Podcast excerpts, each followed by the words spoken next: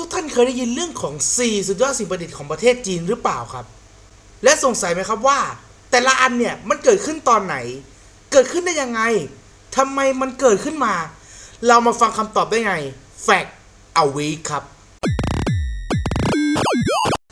ก็สวัสดีท่านผู้ฟังทุกท่านด้วยนะครับผมทีชัยนันท์วันนี้ขอเปลี่ยนสไตล์การพูดนิดนึงแล้วกันเนาะก็ถือว่าเดือนใหม่แล้ววันนี้ครับเราจะมาพูดถึงเรื่องของ4ยอดสิ่งประดิษฐ์ของจีนนะครับผมและเราจะสอดแทรกภาษาจีนเข้ามานิดหน่อยแต่ว่าผมเป็นคนที่ไม่ได้มีความรู้ด้านภาษาจีนเยอะกับเขาครับวันนี้ก็เลยอาจจะเอาเสียงของ Google Translate ลงมานะครับก็ถ้าเกิดมันเพี้ยนหรือว่ามันไม่ถูกใจท่านก็ขออภัยด้วยนะครับเพราะว่าผมก็ไม่ได้ถึงขนาดแบบรู้ภาษาจีนแบบลึกหรือเหมือนภาษาอังกฤษนะครับก็ต้องขออภัยทุกท่านด้วยครับมาเอาล่ะมาผมจะพูดตัวแรกนะครับตัวแรกที่จะพูดวันนี้ก็คือชีหรือกระดาษครับชาวจีนในสมัยโบราณครับใช้วิธีเขียนหนังสือเนี่ยลงบนแผ่นไม้ไผ่กระดองเต่า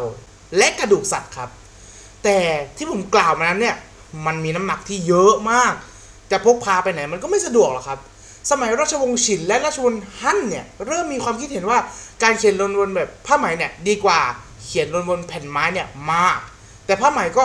แพงฮะด้วยความที่แบบมันเป็นสิ่งใหม่ๆได้จากสัตว์ตอนนั้นมันเลยแพงครับจนกระทั่งครับสมัยราชวงศ์ฮั่นตะวันออกครับ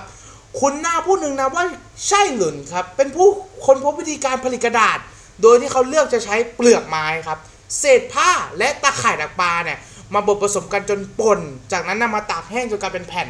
กระดาษชนิดนี้จึงมีชื่อว่ากระดาษไช่หลุนครับนับเป็นการเรียกได้ว่าเป็นสิ่งประดิษฐ์แรกครับผมที่ชาวจีนเนี่ยภูมิใจเป็นอย่างมากนั่นเองต่อมาครับสิ่งของชิ้นที่2ก็คือปีชาชูหรือแท่นพิมพ์ครับก่อนการคิดค้นแท่นพิมพ์สำเร็จครับมักจะใช้วิธีการคัดลอกหรือลอกตามแบบนะครับเพราะฉะนั้นแล้วการที่คุณจะได้หนังสือเล่มนึงเนี่ยยากโคตรเลยล่ะครับต่อมาครับผู้คนก็เริ่มใช้วิธีพิมพ์โดยวางกระดาษทาบลงบนศิลาจารึก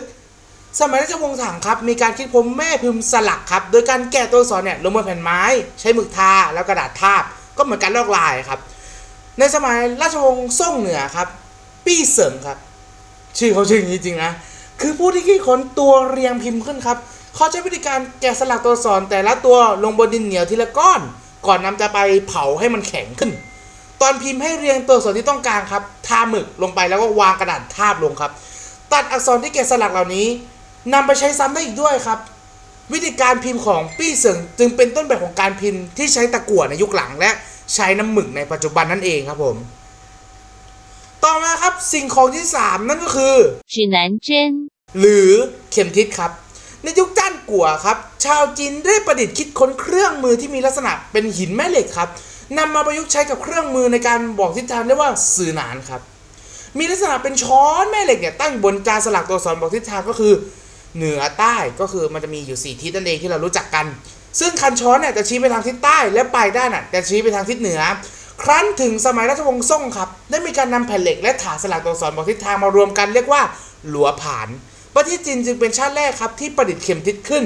เข็มทิศนี้ครับถูกใช้ไปทั่วครับในการเดินเรือในปลายศตวรรษที่11ภายหลังจากการใช้เข็มทิศอย่างแพร่หลายครับจึงมีการพัฒนาปรับปรุงรูปแบบจนกลายมาเป็นเข็มทิศที่เราเห็นอยู่ปัจจุบันนั่นเองครับสุดท้ายครับผมสิ่งของที่4ครับผมนั่นก็คือหัวเหย่าหรือดินปืนครับส่วนประกอบสำคัญของดินปืนนะครับจะได้แก่ดินประสิวหรือโพแทสเซียมไนเตรตกัมมันถันหรือซัลเฟอร์และผงถ่านครับรวมเข้าด้วยกันครับเบื้องต้นครับการคิดค้นดินปืนเนี่ยมีความเกี่ยวข้องกับยาอายุวัฒนะครับในสมัยโบราณนะครับชาวจีนเขาเชื่อว่าการที่เราจะอยู่ยงคงกระพันเหมือนกับคนไทยนะครับมีศักดิ์มีอะไรก็คิดค้นยาอายุวัฒนะที่แบบกินดื่มเข้าไปทำให้แบบร่างกายไม่เหี่ยวไม่อะไรอย่างนี้กล่าวคือครับนักปรุงยาครับได้นำแร่ธาตุและพืชพันธุ์มากมายเนี่ยมาผสมใส่ลงเตาต้มร่วมกันเพราะว่าครับการปรุงยาอายุวัฒนะครับมันเป็นเรื่องที่เป็นไปไม่ได้ที่เรารู้กันอยู่ดีแล้วในขณะนั้นครับผมเตายาเนี่ยระเบิดบุ้มนักปรุงยาครับจึงพบธาตุเนี่ยที่เป็นชนวนระเบิดจากการเผาไหม้นั้นโดยบังเอิญเป็นเหตุให้ดินปืนถูกประดิษฐ์ขึ้นและนำไปใช้ในการทางทหารโดยดินปืนเนี่ยคิดค้นสำเร็จได้ในสมัยราชวงศ์ถังตอนปลายนั่นเองครับต้องขอบคุณนะครับผมข้อมูลจากสำนักพิมพ์ทองเกษมเว็บไซต์วิกิพีเดียและเว็บไซต์ Box Sport ของคุณ ชนะการนะครับผมชนะการนะฮะก็ขอบคุณด้วยนะครับสำหรับข้อมูลในที่นี้เนาะผมอ่านชื่อเว็บไซต์ผิดก็ต้องขอโทษด้วยนะครับเอาละครับสัปดาห์หน้าจะเจอเรื่องอะไรนั้นก็ต้องรอดูกันนะครับสำหรับวันนี้ผมทีชนันท์ผู้เล่าเรื่องในครั้งนี้ขอลาไปก่อนสวัสดีครับ